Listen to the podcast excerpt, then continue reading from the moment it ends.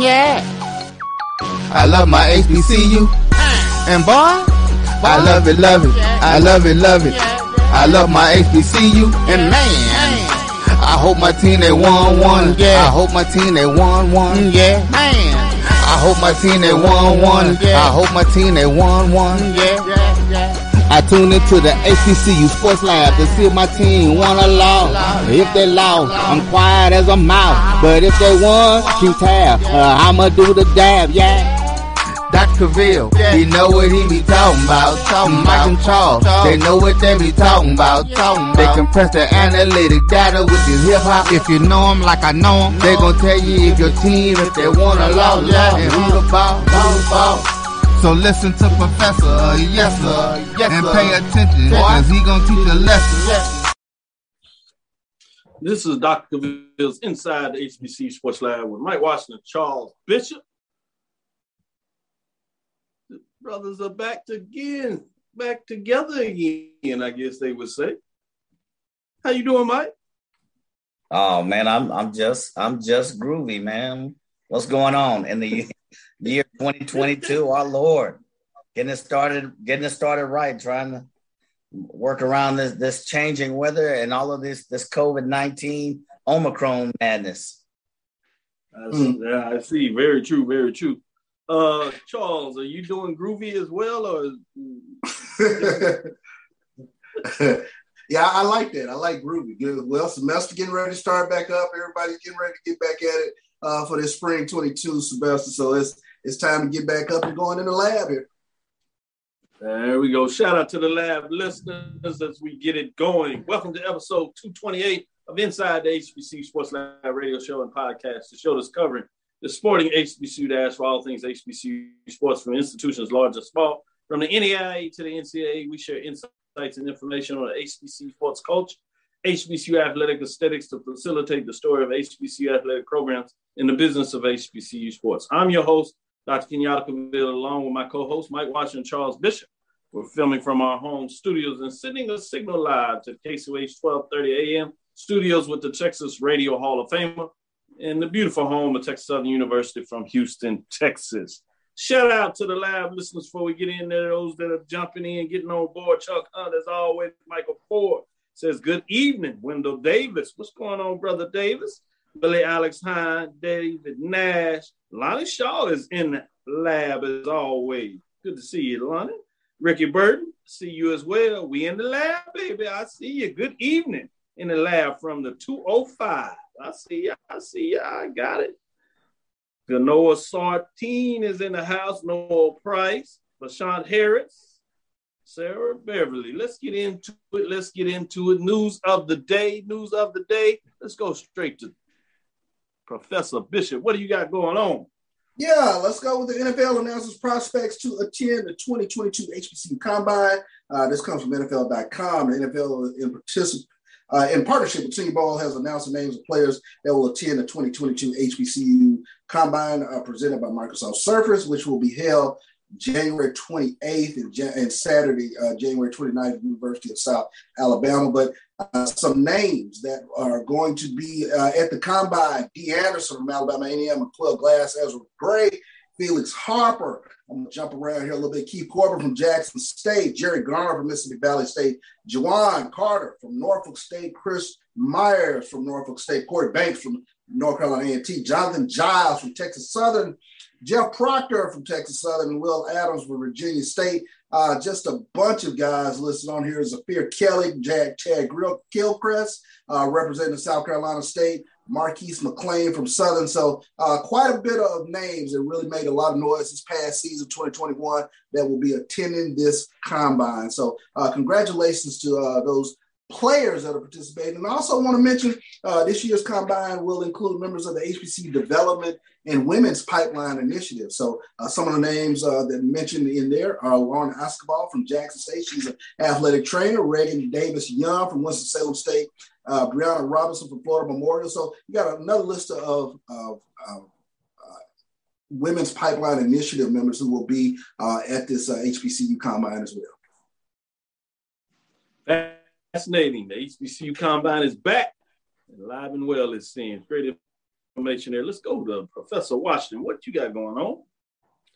Getting on yeah, from the, yeah, from the desk of uh, the MEAC.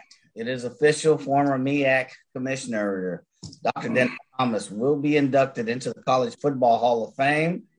So, congratulations him. This the former MEAC commissioner uh, will be inducted as part of the 2022 College Football Hall of Fame, which it was officially unveiled on yesterday.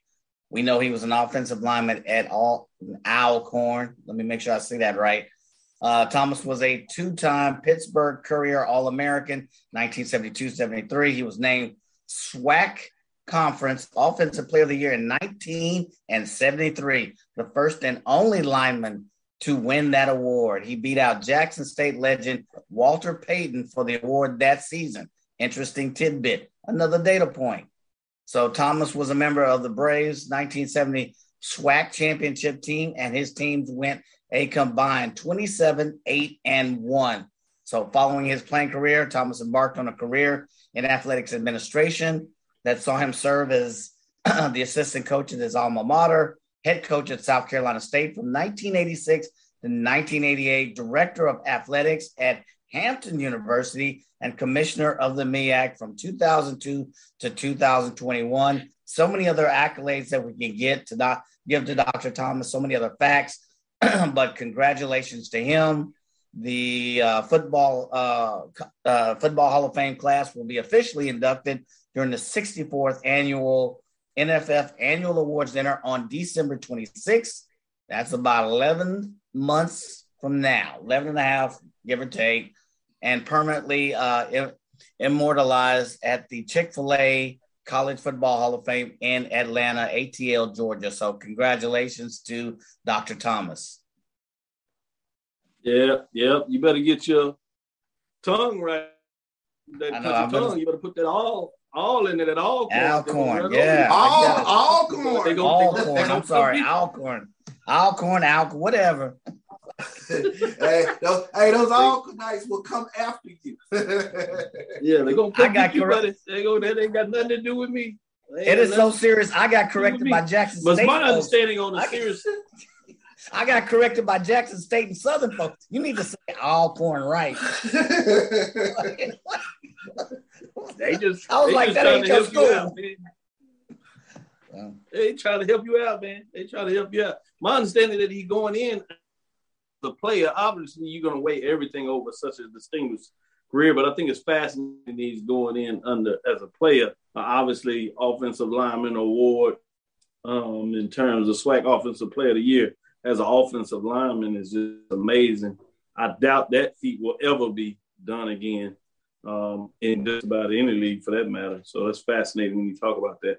Charles, you got some other news that's going on that you want to discuss? Get on the table. Yeah, let's go with it. Grambling State to honor basketball Hall of Famer and alumnus Willis Reed. Grambling plans mm-hmm. to honor Willis Reed this upcoming Saturday by naming this basketball court after him and retiring his jersey. Of course, the great Willis Reed, former New York Knick, when he played for Grambling from 1960 to 1964, he averaged 18.7 points and 15.2 rebounds per game, leading to Grambling to two SWAC championships during his tenure. So, uh, congratulations to, uh, to uh, Willis Reed and his family with regards to the naming of Grambling's Court after one of their legends.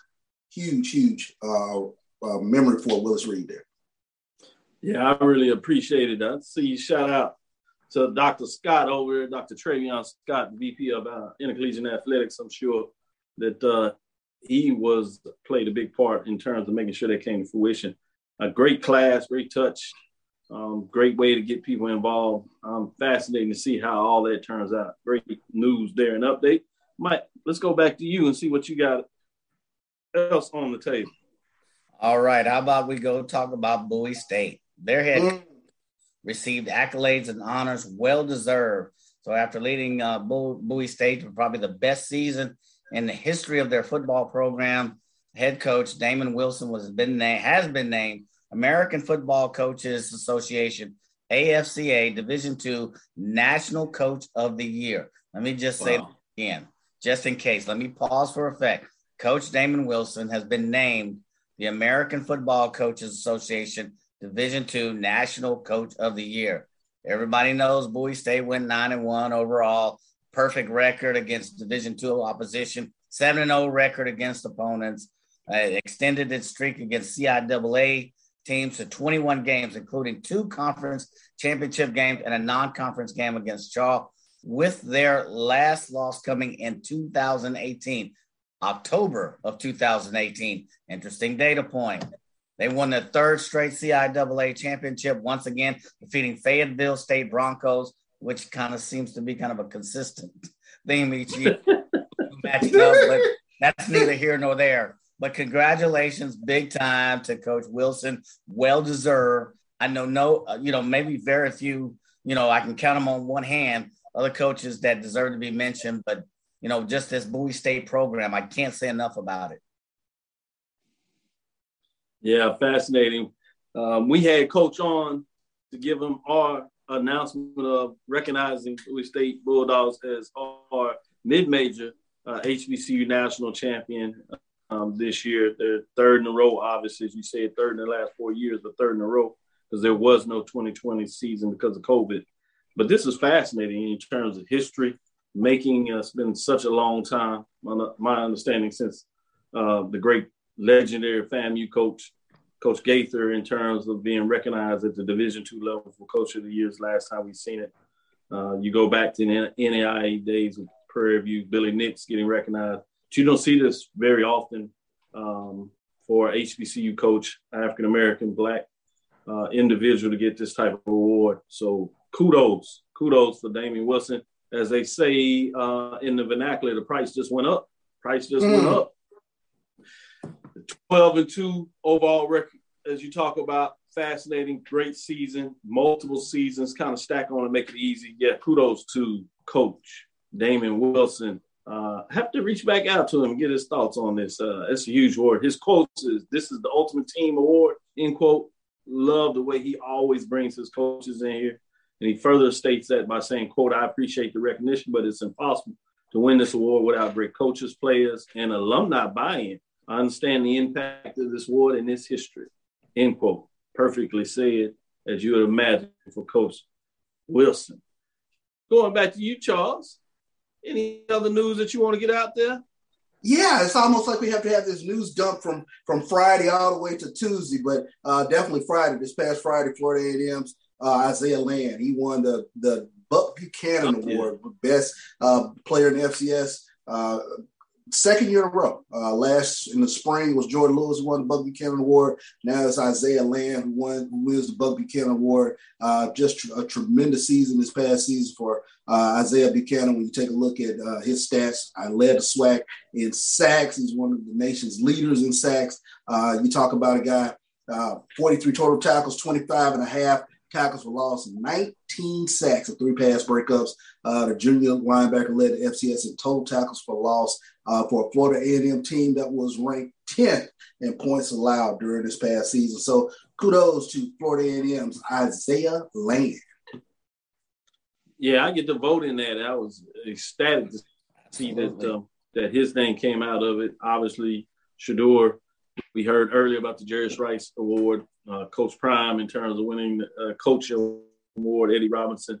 Big time right now in HBCUs. Obviously, they got it done in a lot of ways on the field. We talked about talented players, um, and they getting recognized uh, appropriately. So, and now you see it in a lot of ways going back in terms of the recruiting framework. So it's going to be interesting to see this cycle because things are really riding high. Fascinating to see there. Did want to give a shout out just uh, as we talk about conference churn, we talked a little bit about Tennessee State OVC in terms of what was taking place there, Murray State leaving. But now you got, according to HBCU game day sources, talking about MEAC Chicago State weighing options. Obviously, um, this came out from HBCU game day back in May that Chicago State uh, would have interest in joining the MEAC. Well, it looks like they're at least doing the due diligence. My understanding, nothing really there uh, in terms of how certain this may be. Uh, but they're taking visits. You have OVC that we talked about last week. Why I brought them up because they're looking at Chicago State too. Um, so it'll be fascinating. You you have your pros and cons there. Obviously, getting in Chicago for basketball could be significant. Uh, mm. Travel though is yeah. significant when you talk about that. How do you deal with that? Uh, but also when you flow numbers, you know, six, seven, um, it'd be interesting and fascinating. Does that outweigh? Uh, you start to see some conferences look at making decisions that's more about steadying the ship versus uh, what you would traditionally look at in terms of regionality. So, be fascinating to see from either side how this looks like. It looks like Chicago State is in the uh, in the pathway of looking at doing a feasibility study on football. You know, what does that mean? How much does that help them? In what perspective? And then, like we said, uh, do you go uh, the MEAC HBCU? This is a historically black, right, predominantly black institution, not designated as a HBCU in terms of its founding, uh, but it has like 90 uh, plus percent in terms of the population that attend the school being African American black. So a lot of people for a long period of time have seen them in terms of Thurgood Marshall uh, scholarship fund eligibility a part of that, and assume over some people assume they were HBCU. So there's always that intrigue about Chicago State uh, and what that looks like. So it'll be fascinating to see kind of where that goes. But with that being said, let's take a break so we can come back and get into some of this basketball business.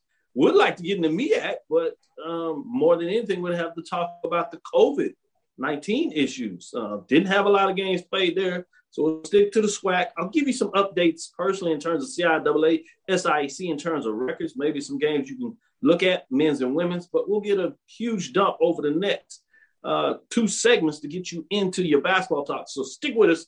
We right back as there's some teams playing really well in SWAC. Uh, Professor so, Bishop may know a little bit about the Jackson State women's side about it because they pounded yeah. people's heads. Southern says not so fast, so I'm kind of looking for that matchup over the next couple of weeks. But before that, you got Texas Southern coming in to Jackson State and Alcorn. That means you on the men's side, you have an undefeated team going up against. Can they hold on? It'll be fascinating to see. Coach Bussie is doing his little magic, you oh. know. Get into that. Stick with us. We'll be right back as we give you some teas and let you get a deeper dive as we talk about the hardwood in the next segment. Mm-hmm. Let's get back to strolling instead of scrolling. Before we can safely come together, we need the facts on COVID-19 vaccines. Visit getvaccineanswers.org so you can make an informed decision for yourself and for your fam. Supermarket sushi, really? No. Wait, Troy, you work here? I'm never not working. Like Head & Shoulders Scalp Shield technology, up to 100% dandruff protection, even between washes. Never not working, huh? Oh, Troy, you're such a good teacher. Yeah, I know. never not working. Never not working. Never ever not working. Are you serious? Never not working. Standard protection that's never not working. Head and Shoulders Scalp Shield technology.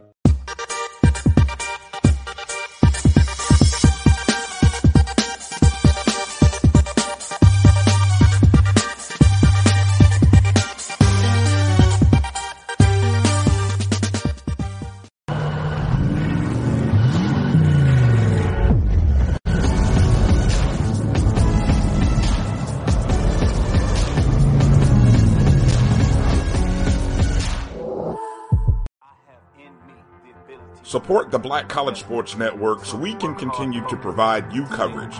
Go to myjbn.com slash support and be a part of the Black College Sports Network.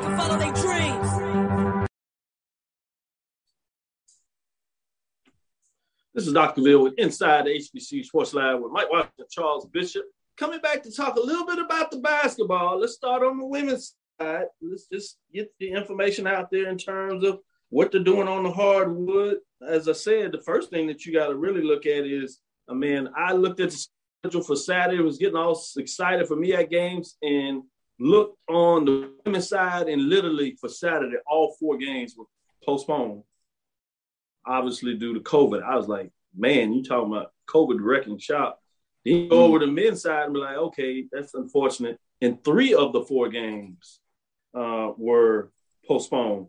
And then similarly on Monday, as they do the Saturday, Monday as well, as you know, in terms of SWAC, you also had in terms of both men's and women's three of the four games. So tough weekend for the MEAC. Uh, we will get in there in terms of the women's side. Let's look at uh, what they're doing there. Uh, basketball wise, fascinating. Uh, when you got Tennessee State, give them some love. Six straight wins, four and zero in the conference race. Uh, getting it done in a lot of ways. Men's side is solid too, but in terms of the me, I, I did want to get your general thoughts, Mike, in terms of postponement. You're gonna have to make those games up. How does that hurt you later down the road when you may have some of these weeks where you have to put in three games? And I also want to get your opinion on that, Charles, as well. Starting with you, Mike. Yeah, so if you look at if you look at a lot of the policies, I think it's as you say, you're gonna have to make it up. I think the policy is you got to make it up by a certain date. So if you parlay those or you cancel those and you get maybe one, two, three weeks, you get close to you know the conference championship. You could have some time, teams that are tired. You you could have another instances where you just can't play any other game. That's going to put a lot of pressure on your program to travel here, travel there. That's going to increase by a factor of I don't know about how much practice, you know, some factor. If you have to get three games in one week to make up for previous games, so that's going to put a lot of pressure. You want to get those games in, you want to get those wins in, but you know that that's my fear. Is that is is that very there? How are how are you equipped to manage those games if you have to, you know, load them up on the back end to make up, you know, by April or you know whatever the date that's given by the MEAC by the CIAA. That's that's one of the concerns with you know with this COVID policy. So um, that's Great. that comes to mind. Great point yeah. to make there to be specific, I'm gonna shift to Charles. Get your thoughts on that. Where you're going in it? But that was Morgan State. That was supposed to be at North Carolina Central, Norfolk at Maryland Eastern Shore, Howard at Delaware State, Coppin at South Carolina State. That was Saturday games. On Monday, you had Morgan State at South Carolina State postponed, Mid Eastern Shore at Howard postponed. You did get the Norfolk State at North Carolina Central game in. Norfolk State, the Spartans got it done 80 to 70 again, Charles, what are your thoughts in terms of just how COVID is wrecking shop early in the season?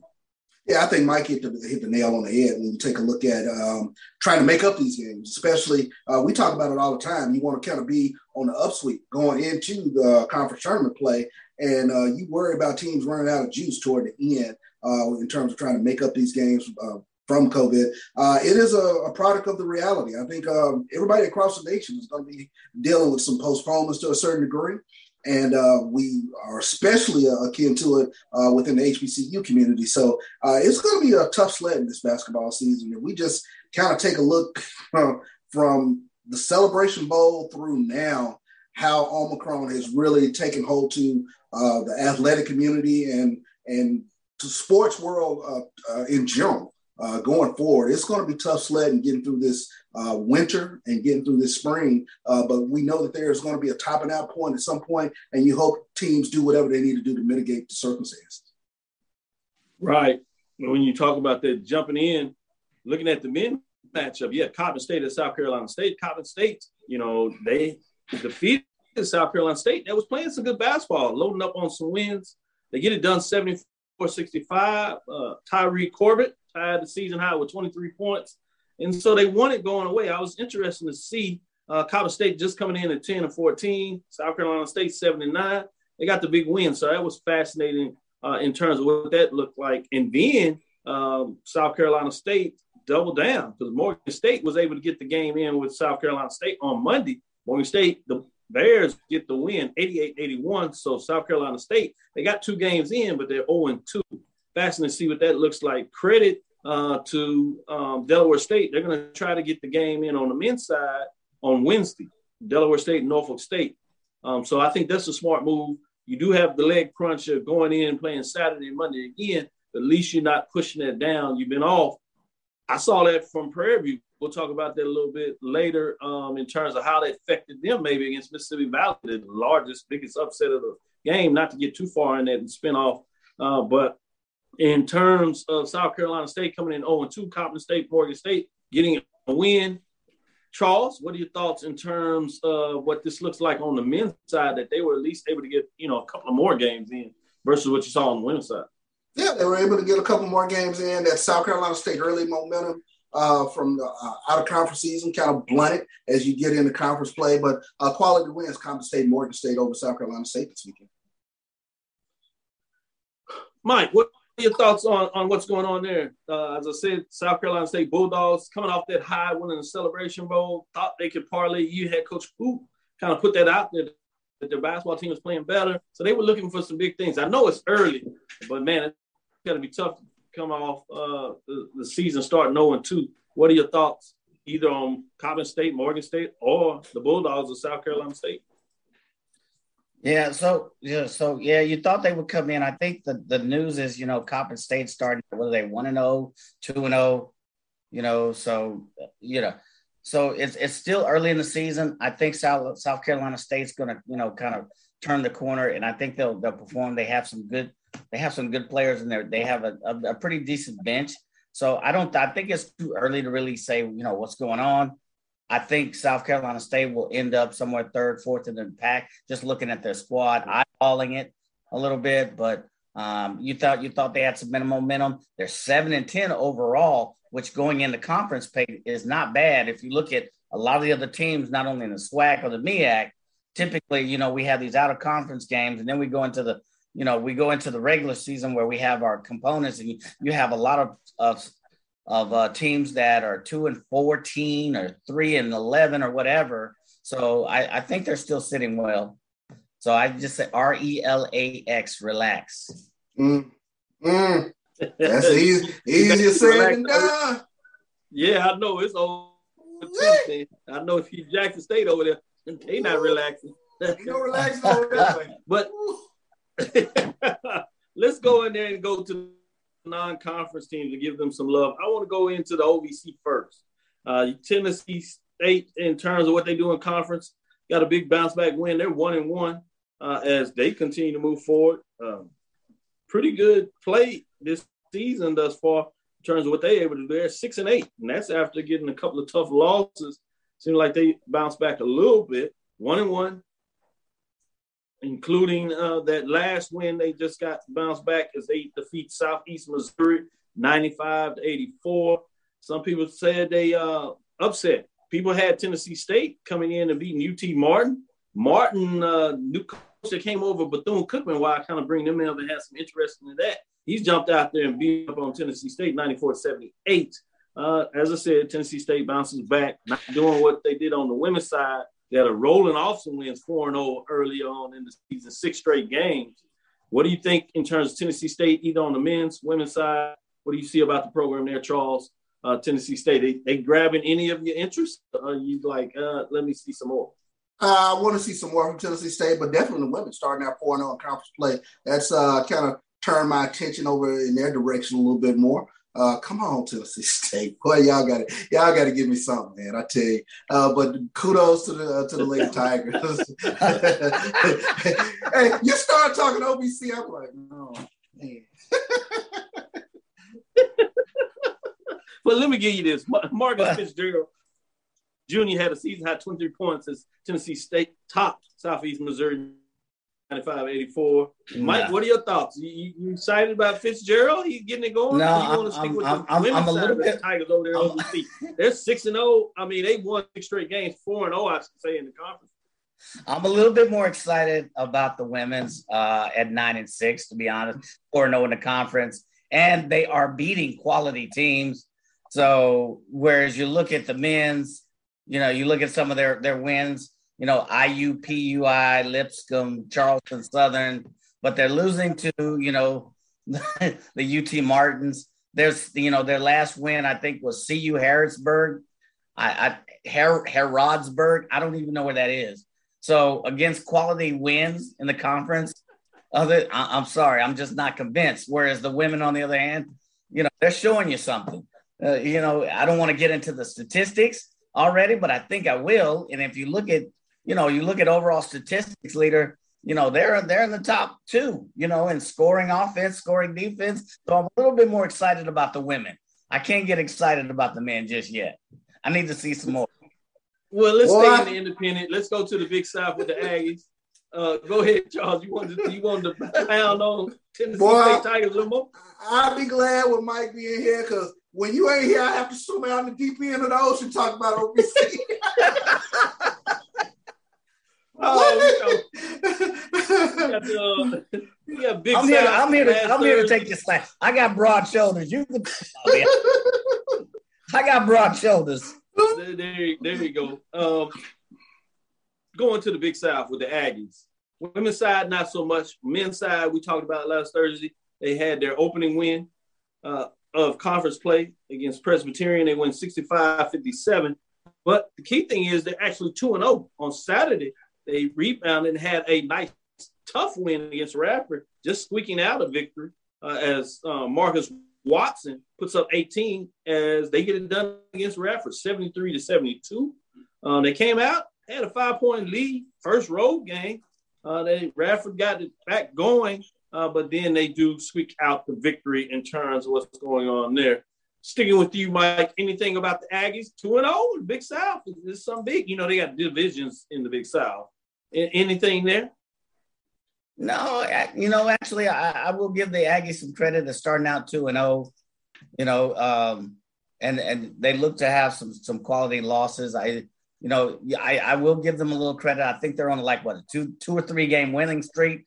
Again, Yep, three games. Yeah, three games winning streak. So I'll I'll give them some credit. I'll see, you know, where that parlays into over the next couple of weeks, but I will give them some credit.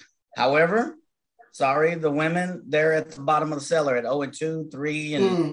3 and a million. You know, you'd like to see, you know, a little bit more life, a little bit more offense coming from that squad. But I, I'm, I'm cautiously optimistic to see what the Aggies can do on the court as they get into the mix of their conference play. Charles, if he had a top five, I think you could argue A and T would be in there 79 overall. I know it's early, but they got it done in non-conference play. At home, Corbett at four and 0, still a tough place to play. Love what Yeah. they're able to do in there. Two Yeah. and seven on the road, but you understand that early in the season. Can they translate that in the Big South? As Mike said, have won three straight games, two and 0 in the conference race. Um, they're in the Northern Division along with Longwood, High Point, Hampton. That'll be an intriguing matchup. Uh, what that looks like in Campbell. Hampton is 0 2. Just make sure we give uh, let them know what's going on. Four and eight overall. Hampton is three and 0 at, at home, so it'd be interesting to see if they can bounce back a little bit and get back into this race. Um, as Campbell is the bottom 0 2. But looking at A and T Hampton on the men's side, anything you want to say about what's going on there? Yeah, I think Mike hit the hit the word that I was looking for. Cautiously, cautiously optimistic uh, in terms of what they are able to do. Of course, we know A&T uh, pedigree program coming from the MEAC and all that they were able to do over there. Uh, we know playing at Corbett is one of the tougher venues uh, I think in the nation. Yeah, they get raucous up in there. So you know, you you look for them to, uh, to really hold serve at, at home and really play teams tough on the road. So I love that. I love that basketball program that A&T has. So I think they're going to be fighting it out over there for the duration of the season over there with those Campbell Camels. the camel toe. You're talking about camel camels. A&T, as you said, 0 2, but shout out to Coach Six, David Six over there in Hampton. They continue to do what they do. Uh, they're 2 and 0. Be interesting if they can fight themselves out and see if they can put themselves in a position to actually get a Big South championship. So we'll keep an eye on them. Let's get back, take our next break. On the second half, we'll come back in the third quarter. We'll get into SWAC play and we'll talk about what's going on in the SWAC, more games. So we'll take a deeper dive of who's hot, who's not, uh, give you some indication, see what Charles or Mike thinks about uh, some of the bigger games or bigger upsets or where they shocked in this early part of the season. Most of the teams in the SWAC have played four games, some of them just three, but quite a bit of action there outside of those teams that had to forfeit some games, i.e., Prairie View men's basketball. They get off the losing side. Stick with us. We'll be back and we'll talk a little bit more about that. They did it in great fashion. Even the coach is not in there, but we'll see that on both men's and women's side to see how COVID is affecting not just the games, but also coaches, not necessarily players, but coaches not being on the sideline. This is Dr. Bill inside HBC Sports Lab with Mike Watts, Charles Bishop. We'll be right back after this break.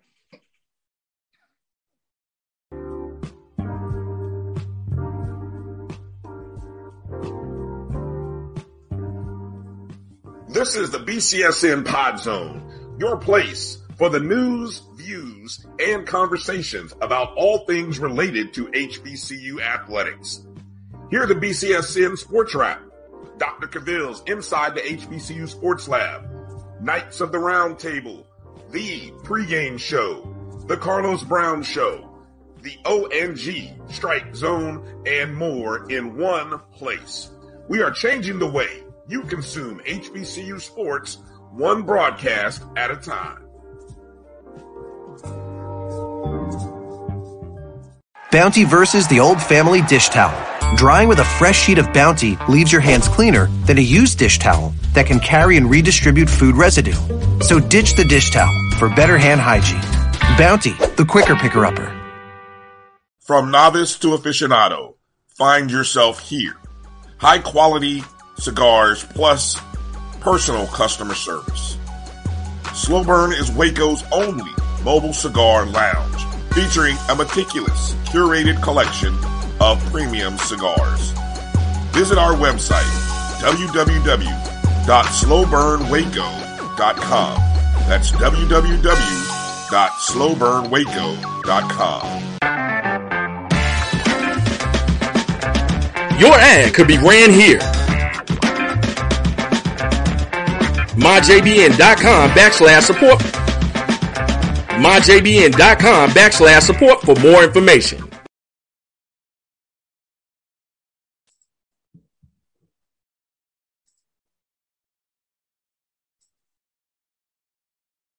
This is Dr. Ville inside HBC Sports Lab. Let's get into it, as they say.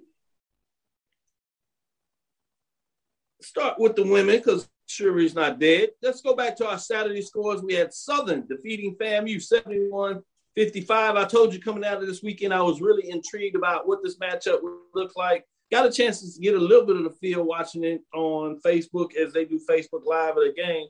Fascinating. And then you had the Grambling Bethune Cookman. Grambling gets the win 66 61. Bethune Cookman's played some close games, but they lost most of those games. They get swept this weekend. Jackson State, Alabama State. Jackson State 79, Alabama State 58. The women of Jackson State are making statements. Not only they're beating teams, but they're like throttling teams. Uh, you thought this matchup would be an intriguing one in terms of what went down last year. I wonder if they were seeking to make a statement. If they were, they certainly did it. Alcorn State at Alabama A&M 61 to 59. Mississippi Valley at Prairie View. Valley loses 84 77. Arkansas Pine Bluff, Texas Southern. Texas Southern uh, takes a nail as Arkansas Pine Bluff gets out there with the victory 86 to 82. Uh, the women of the Golden Lions, they get it done. They get it back on the winning side of things, but then they take that trick to Prairie View. We'll talk a little bit about that in terms of what that looks like on Monday. Close out those scores. Southern continues to make their statement as they beat up on Bethune Cookman 74 to 47. Southern also, much like Jackson State, when they play teams, they beat them down. Grambling, FAMU, FAMU gets out of there with a sweep as they beat uh, Grambling 84 to 78. Jackson State over Alabama A&M. Check this score out: 79 to 52.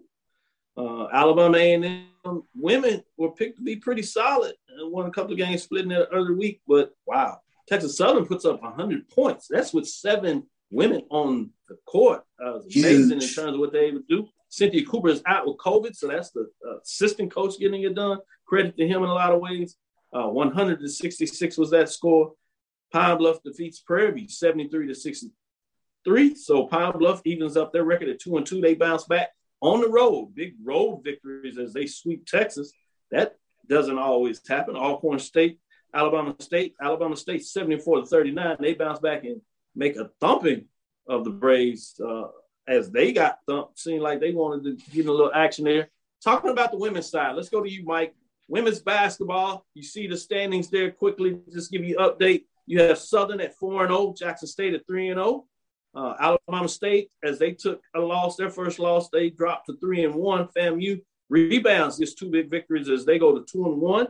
It gets back into the winning side of the things as they split, I should say. They had that last second shot against Bethune Cookman. Pine Bluff is the one that bounces back two and two. Prairie View is uh, at two and two. Texas Southern at two and two. So you can see right in the middle it's clogged up. You do have those teams that have not gotten a win in conference play. Bethune Cookman at 0 and 3 and Valley at 0 and 4. Mike, what are your thoughts? Some of these matchups, records, where you want to go? Right now, it's a traffic jam in the middle. Southern and Jackson State have stood out right now immediately as a team to beat. and and it's not even a question. It's been convincingly. How convincingly? Southern they beat you said it yourself, Bethune by 30. They beat FAMU by oh measly 25. They beat Prairie by 40. so they're beating Texas Southern. They beat Texas Southern 10, but I would say Texas Southern with an asterisk because I don't know how good they are. They've had four games, they've canceled. Coach Cynthia Cooper is out on COVID. I don't know how good they are, but they're kind of, let's say they're in a traffic jam. Right now, Jackson State is about doing the same thing. Not only are they beating teams, they're beating them convincingly. So, you know, they beat what? Uh, the Bulldogs by 25. They beat Bama State by another 25 30. So they're, they, the two teams really, it's basically separating the wheat from the chaff. You know, you see Southern and Jackson State as the early standouts. Now, Alabama A&M, they were supposed to have a pretty good team. You'll see if they can pick it up, you know, over the course of the season. But that's what stands out, at least at this point, this this early point in the season. You know, you have Ameshya J- Williams uh, from Jackson State. You know, you have Dylan Horton. Uh, you know, as standouts early in the season for scoring. You know, but rebounding, you have Ameshya Williams you have Ameshya Williams in every other category. So if there's one individual stand in Jackson State, she's kind of picked up from where she left off last year. Ameshya Williams rebounding and scoring. So those are my early data points so far. Also, defense, defense. I'm sorry, defense and offense. You have pretty much the same two or three leading the SWAC early. Yeah. All teams are trying to manage this whole COVID thing. So teams like Texas Southern, maybe you know UAPB, Prairie View, you don't know how good they can be because they they seem to have been hit harder with this COVID nineteen. But yeah, so you don't know how good they can be. But right now, it's a Southern and Jackson State kind of kind of division right now.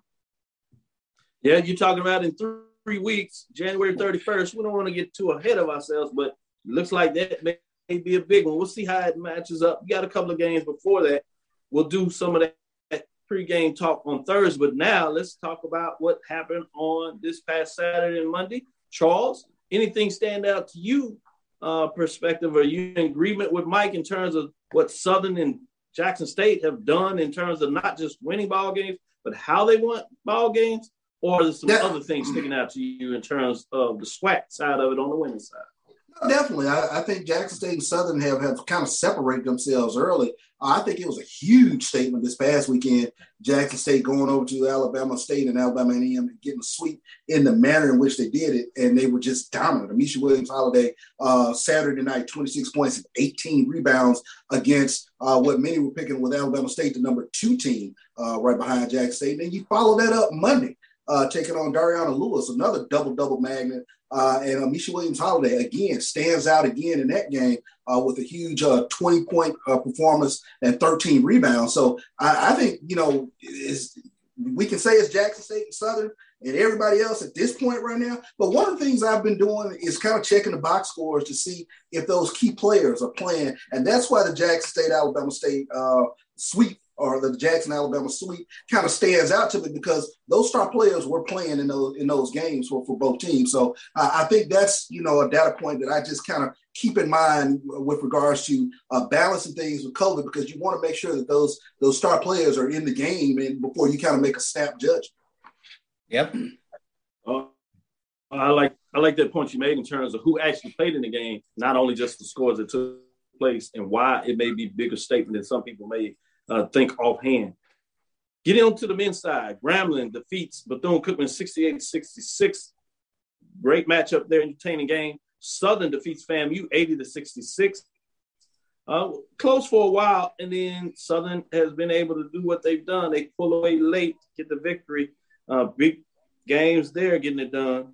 Alcorn State may be the surprise to a lot of people on the men's side. Coach Bussie down there defeats Alabama A&M that was playing some pretty good basketball. And you know how they are in Huntsville. They get it done 78 to 71.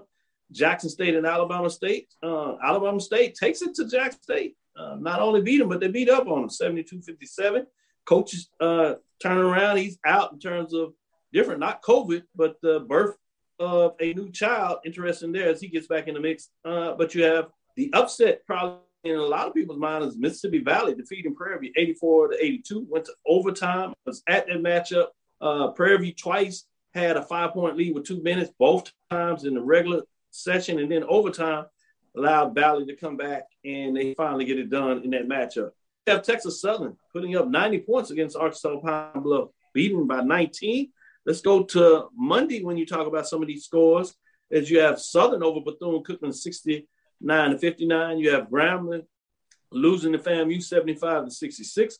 Alabama A&M gets a victory, close one. I went watch this one down to the wire. Big buckets, big plays at the end of the game. But the Bulldogs pull it out at home, 60 to 58. Rebound after the tough loss on Saturday uh, to continue the downward spiral. The Jack State Tigers. Interesting when you talk about those top teams, what they did last season and how they hit the skids. Prairie View defeats Pine Bluff. They bounce back, make a statement 75 58 as they get it done. Alcorn Braves continue to win, surprise a lot of people. They defeat Alabama State 70 to 60. Those are the scores. Sticking with you, Charles, what do you think on the men's side in terms of the pair of games they were played this past weekend?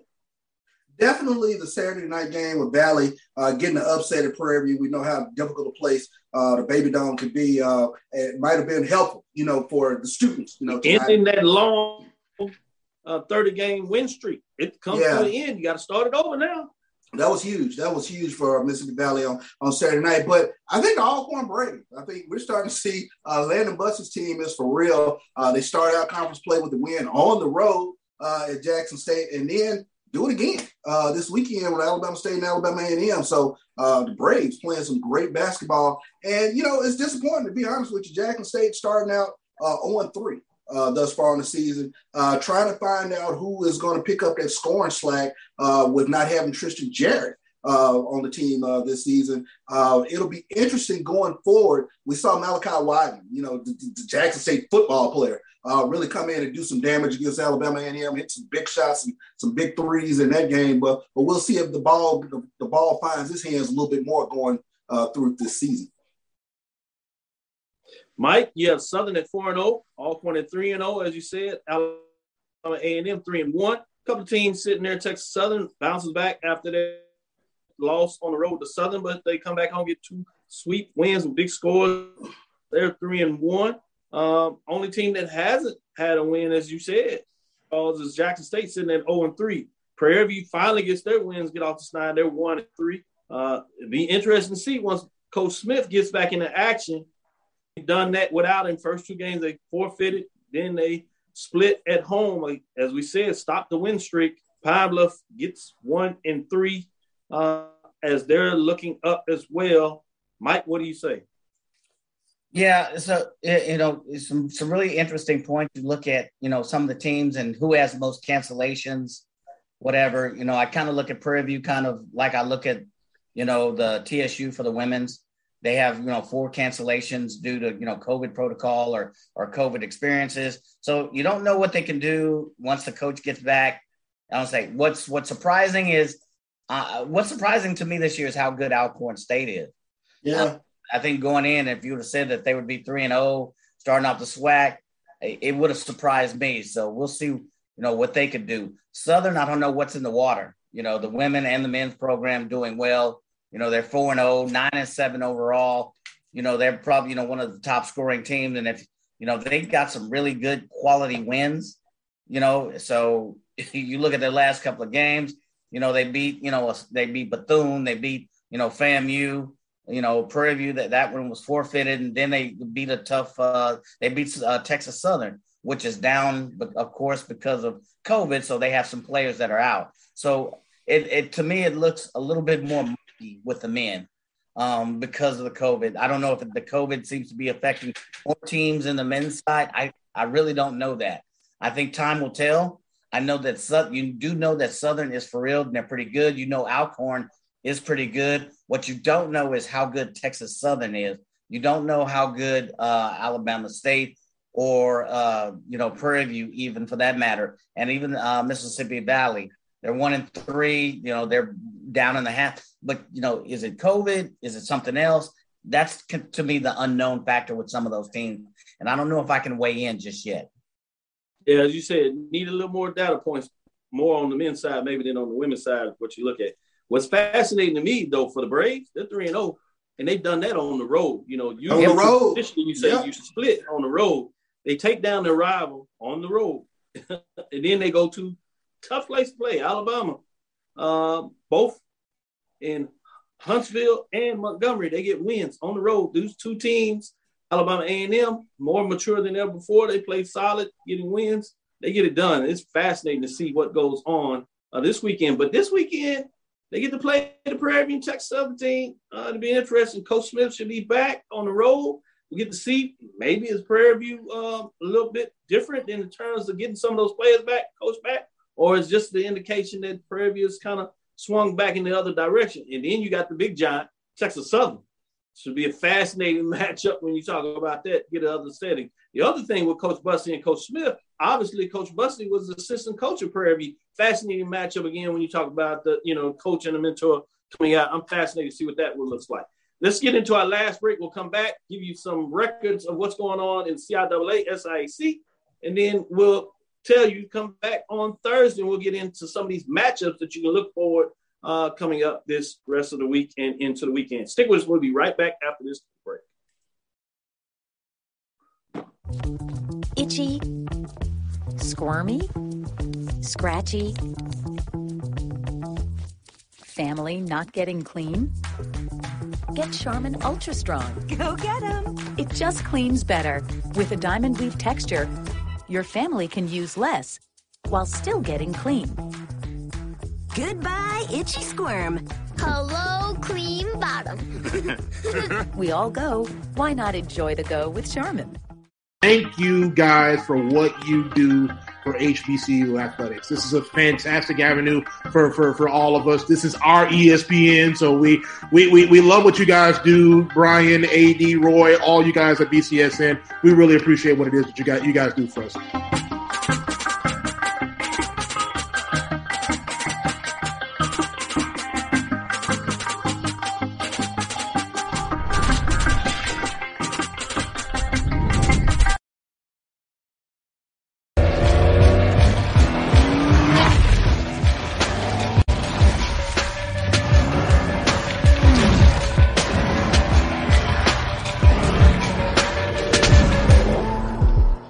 See, Head and Shoulders has a scalp shield technology, protects against flakes even between washes. It's never not working. Kind of like us. Number 15? Never not working. I don't like this one. Me neither. Let's get out of here. Head and Shoulders scalp shield, never not working.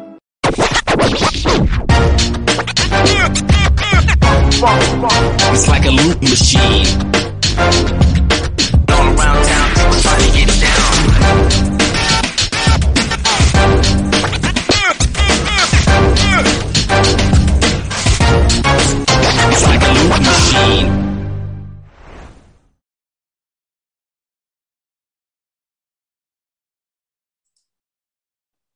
This is Dr. Bill inside the HBCU Sports Lab with Mike Washington and Charles Bishop back for our last segment. Let's get into some of the Division Two action, CIAA, SIAC.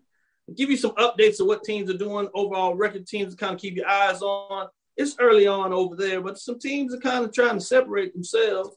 On the winning side of things, let's start with that Northern Division. Virginia State looks like they're um, back into it, doing what they want to do. Overall, just eight and seven. Uh, have a one-game win streak, but they sit at the top of the conference at four and two. Behind them, trying to get it done is a log jam with Elizabeth City State, Lincoln, Pennsylvania, Bowie State sitting at two and one in terms of the conference race, getting down there, uh, sitting at ten and two, nine and four, and four and six respectively. So you see non-conference Bulldogs kind of struggle a little bit, but uh, right in the middle of the race. Then you go in the Southern Division, hadn't played as many games. Remember, you're going to see some of this unevenness with COVID cancellations going back and forth. You have Livingston sitting at three and seven overall, but they're two and zero in terms of conference race. Winston Salem State two and one.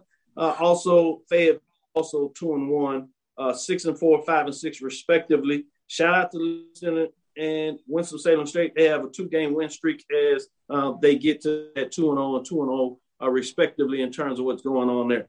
Let's stay with the women on the SIC, uh, see what's going on there a little bit in terms of the standing in a lot of ways fascinating in terms of what you see in that match. Remember, you do have Allen and Edward Waters. Uh, they playing some SIC games, but not sitting in the standings. This is on the east side, if you would. Allen at 0 and 4, Edward Waters on one, doing some work on the basketball court. We'll see if that changes the tune of things a little bit there. But uh, all the action is pointing to Savannah. Savannah State 7 0, 11 0 overall. Yes, ranked top 25 in terms of what they're doing. Benedict is right nipping on those heels at 11 and 5 overall, 6 and 1. Clark Atlanta says, don't forget about us. We're sitting at 4 and 2.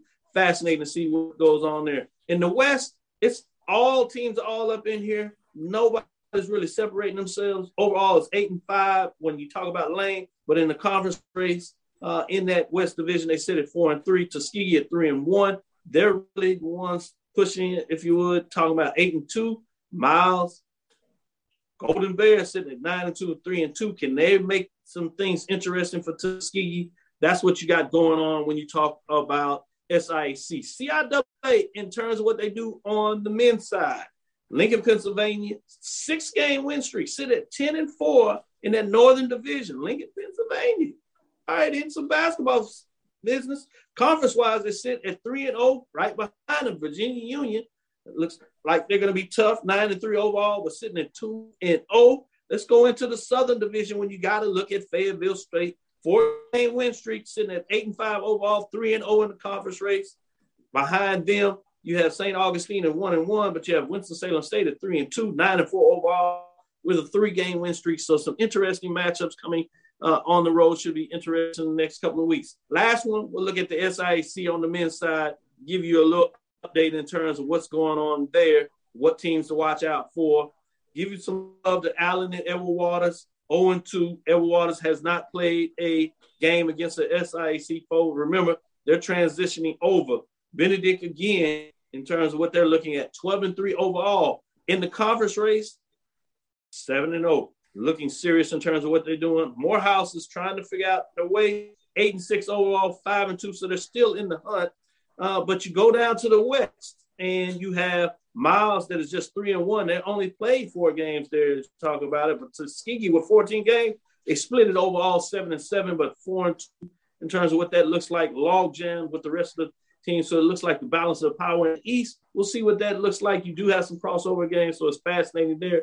Let me you, Charles, just overall your thoughts in terms of a team or two that you want to keep your eyes on as we move forward, men or or women?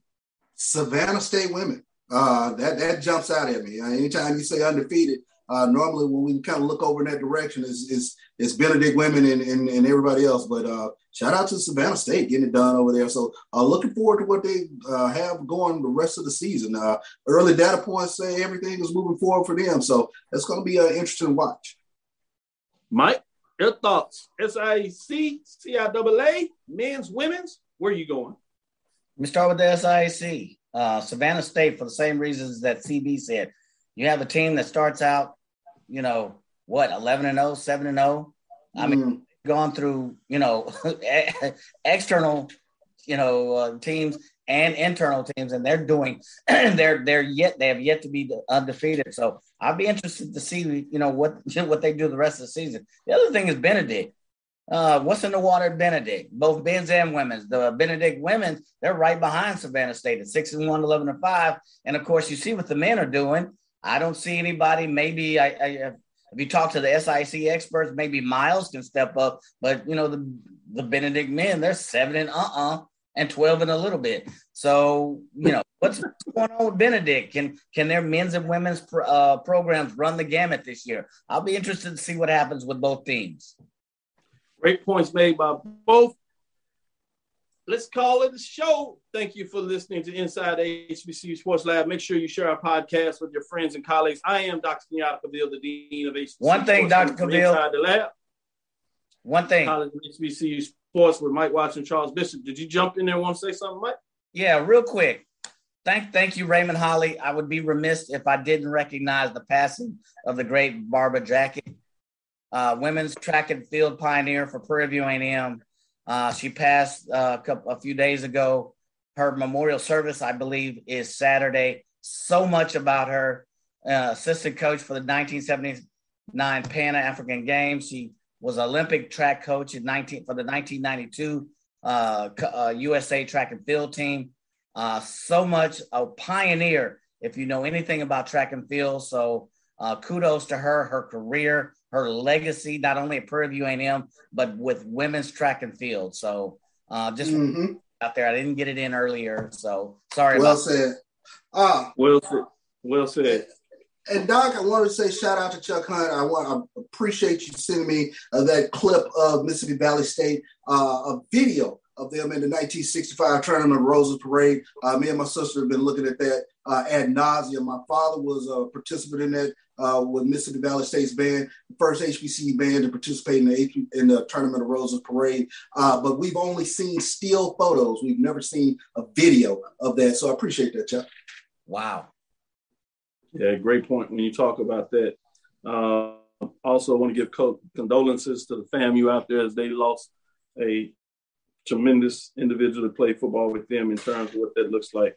Um, so, did want to do a moment of silence uh, in terms of Bobby uh, Lane. Uh, Rattlers lose SIC uh, MEAC legend over the years, 38 championships as a track and field coach. Uh, legends there. So we'll pause before we close out, give them a moment of silence recognize that because you talk about Coach Barber Jacket, you talking about barrier breakers. Both these individuals, uh, just tremendous icons in terms of what they've done for HBCU sport.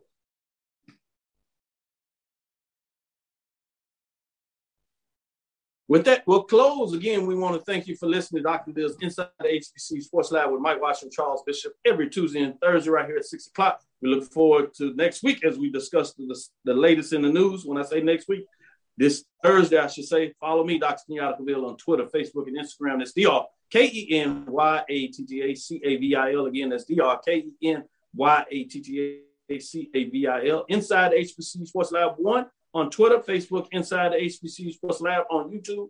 Dream big, continue to move forward. We will talk with you soon, Charles. Of course. Mike. Lecture. Dismissed.